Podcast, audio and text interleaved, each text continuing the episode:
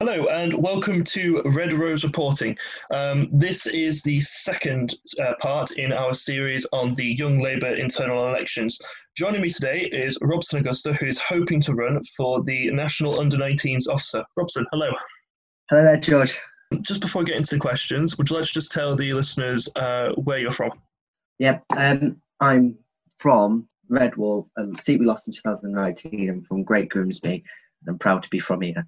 Marvellous. So let's get started. How exactly did you become involved in the Labour Party? Oh, God. Um, so I became involved in the party. I've always been. My, my family's always been. My granddad, especially, has always been a Labour man throughout his time. Just been, he's always voted Labour until 2019. So I've always had that. But also, I'm from a town that's always been Labour. So I joined when I was 14 and I joined under the sort of Corbyn message going into this election after Theresa May called the election. I was very infused to join, so I joined April, like just before she called it. And I was like, I believe in the man saying it. I don't believe in Theresa May. She's been a bit of a farcical prime minister. Brexit didn't go down very well. What really got me interested in politics was watching Corbyn win his 2016 leadership challenge. So I then joined and from there, I helped a little bit. I was only 14, so it was always very limited. In 2017, with uh, my local MP campaign to be re-elected, it was successful this time. That time, sorry, got a larger margin than she did in 2015. I can remember I had sports day the next day. This is why I remember it. And sat, I was probably the, the only ones sat in that in the stadium we do sports day um, just sat there waiting to figure out who's going to be in power me hoping being a very young Labour member, I wasn't optimistic going into that election. I was sat in that stadium and saw Theresa May be in power of the DUP. It was like, well, this might get her because she suddenly brought in hard right, socially right people from Northern Ireland in. And this could cause chaos, which it did, and waned a bit 2016, 18, the end of 2018, 2019 about my political affiliations, anti-Semitism right at the beginning of that, Corbyn just sort of slowly drifting away, uh, his leadership drifting away, constant attack by the media, looking like we are a bit hopeless. I was ready for Corbyn to step down before that 2019 election. But then in the summer, I did my GCSEs 2019 and I had a long, long summer. I was reading, I was reading everything, got really involved in the party, watched conference, and swayed me to run for chair of my youth party. We refounded it, and that was the point. It was a bit dead, and we had some issues previously with an old youth party. So, in September 2019, you became uh, chair of the youth party in uh, Grimsby, uh, if I'm correct. So, this brings us then to your current desire to run for the National Under 19s officer. What, what do you think this position should do? Like, what, what does the role entail, in your opinion? This role needs to speak for the youngest in the party. It is people and the local people and the members who've been in the party a long time can be a bit not very open to new people.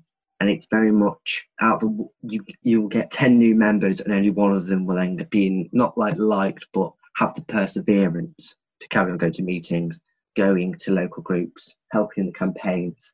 And that's not acceptable they might be accepting to all. And I'm not saying they're not accepting. It's just these young members are very timid, and I was very timid. I think all of them were a bit timid about going places and being accepted. And the the youth, the under 19s officer, with the help of the um, young youth council, NEC, or whatever you want to call it, need to be um, very open to setting up CLP level systems, capture these young members, bring them in into their youth local youth party, get them really active. Because if we got all these bordering left uh, Labour members, we would have a massive force. Because I've seen, I know in Grimsby we have 50 youth members. Sort of the range is the medium is normally around 50. It fluctuates. Some of them are at uni, but even if half of them are here, we've got 25. I've never seen 25 youth members out at once. 25 in a constituency like mine, with very low numbers, very key. And the youth the under 19 officer nationally should be coming up with schemes to not just not just get them out, but get them very involved in the party. I'm also there to represent them. So if they want, if they feel like a certain area is not really representative of them anymore, they are the future. They need to be listened to because we want them to be in the party from 14 all the way through their life. And that, that's going to be a long time there in the party. If they feel like they're listened to at the beginning, hopefully as they progress, we can carry on that representation throughout. And I'm the welcoming officer. I am their first officer that speaks directly for their little faction of the party. And they will move on from me. And members will move on from being in that range, like I will eventually. It's about representation. And if they feel represented at the beginning, they will stay and they will be realizing maybe I want to do that job or maybe I want to go and represent a different group of the party if I'm a woman or if I'm in the BAME community. It's about representing, representing them at the beginning and getting their voices and systems in place to keep them in the party, really. Would it be fair to describe part of what you want to do with this uh, role as safeguarding uh, younger members?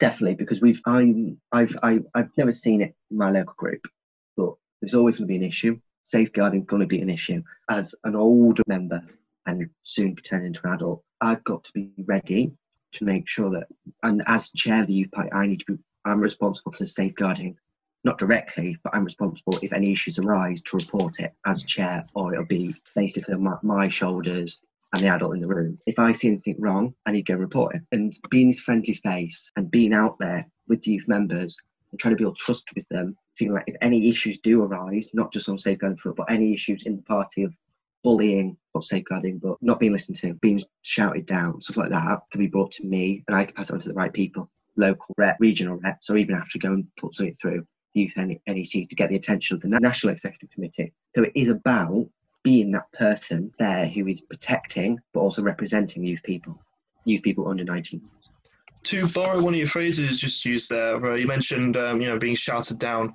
and uh, potentially ignored. Do you feel that in terms of regions with and their representation within Young Labour, do you feel the North is sometimes like you know just ignored or pushed aside uh, within Young Labour politics? Due to geography and population and how people move around in education levels, you see London take up a very key role in youth politics. A lot of their youth, any uh, EC members from their massive pool of young members go on to National Youth Office, office then go and disperse and even become MP. Same sort of Manchester, but to less of a extent, it's normally London. And I feel like the North East have this northern voice. The, my voice, I've lived in Grimsby all my life. The voice might say differently, but I definitely, I've lived in this town all my life, and I think this corner's always forgotten. And I think Yorkshire and Humber is always forgotten. Um, the northeast and northwest can also be forgotten, and we need to make sure we concentrate on getting power, especially at youth level, because that's where we're losing people. In your uh, answer there, you remarked on basically how Yorkshire and Humber is, uh, you know, agreed with me. You put, think it's pushed aside. What exactly would you do to change that? Uh, what kind of like things would you try and push on Labour to adopt to help perhaps more rural seats that we um, are witnessing a um, political movement in as the uh, Red Wall, which everyone talks about, is uh, being lost? I think one of the first things is make, especially in large rural seats, like I go to school in the East Midlands. It's a very, it's got basically made up of two towns and loads of tiny villages. If you're a youth member in one of them tiny villages and your parents work on days you have youth meetings, how are you meant to attend? That's why I think virtual meetings could be.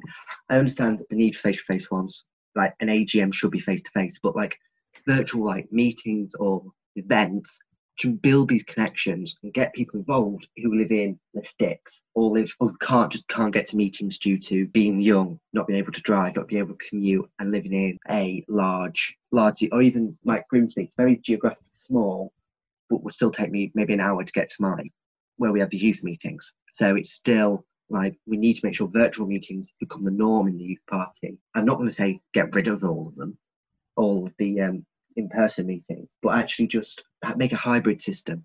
And I think youth Labour's been good, good on a national level.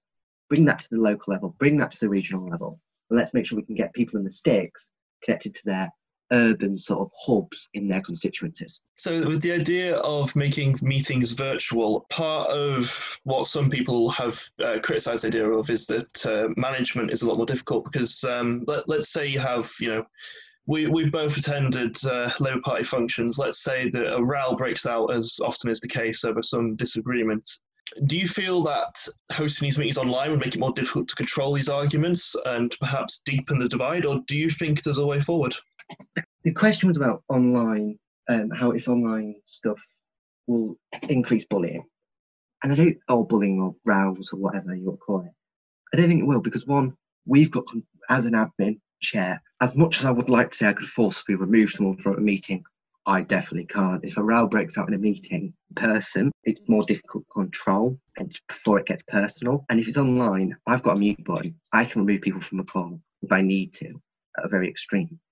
So I think these virtual meetings will be more apparent and easier to control because before it gets personal, you've got the you've got the ability to stop it, even if you have to take them aside in a different breakout room or have however you want to do it, and say we need to stop this. We are one party, we have one youth party on a local level. We can't risk fracturing and causing huge divides and basically going, you can't talk, you can't talk, you can't talk because I'm here. That's not how we should run things. It should be done as one unified body, and you just need to be able to stop it before it gets personal. I think on a virtual meeting, it's easier than in person. We've talked about a lot, a lot about kind of your own personal background and what you'd actually like to get done with the role. But to get these aims achieved and to perhaps test these policies out, you first of all need to be elected. And as we are currently waiting, Young Labour has announced they have changed the rules and as well, we are expecting another series of elections where being on a slate is all that matters, and the most best intentioned people in the world are forced to uh, alienate about 30% of the electorate because of the fact they're running on a slate which they've been told they can't vote for. How do you feel about the culture of young Labour elections? I think, to, to be personally honest, it's like we elections in real life. I don't think we should have parties or slates, but they're going to happen no matter what. So being, I, I worked with some members of the, um, I worked on the Forward Momentum campaign.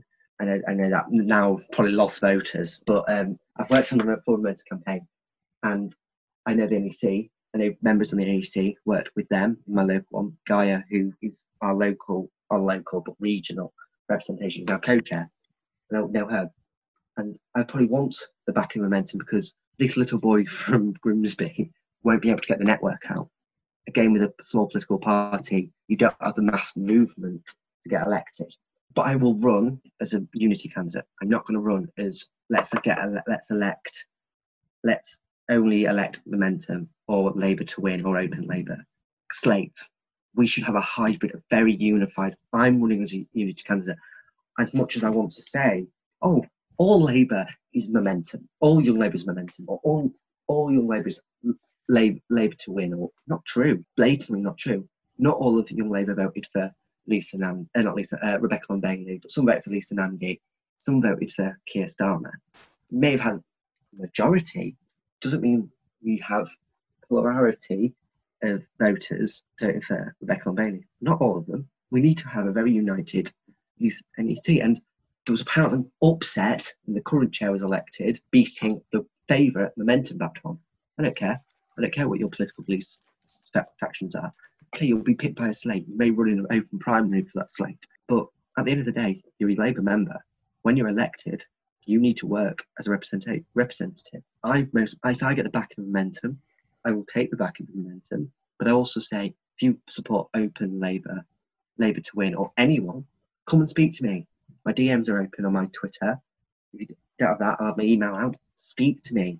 I'll hold hustings, I'll do whatever you want me to do to try and win your vote because I'm about unity. I don't just want momentum supporters to vote for me. I want every political faction in our party to vote for me because I don't believe I'm Robson Augusta, member of Momentum, Robson Augusta, member of the Labour Party, and I want to get this faction, factionalism out of the party completely gone. And with that, we have run out of time. I want to thank uh, Robson Augusta for joining me today for this interview. Uh, you'll find uh, this posted on many social media links as the podcast is currently experiencing a bit of growth. If you have any questions whatsoever, please do visit the website and use the contact email address to send in your questions, queries, or dare I say it, complaints. Thank you very much for listening. Goodbye.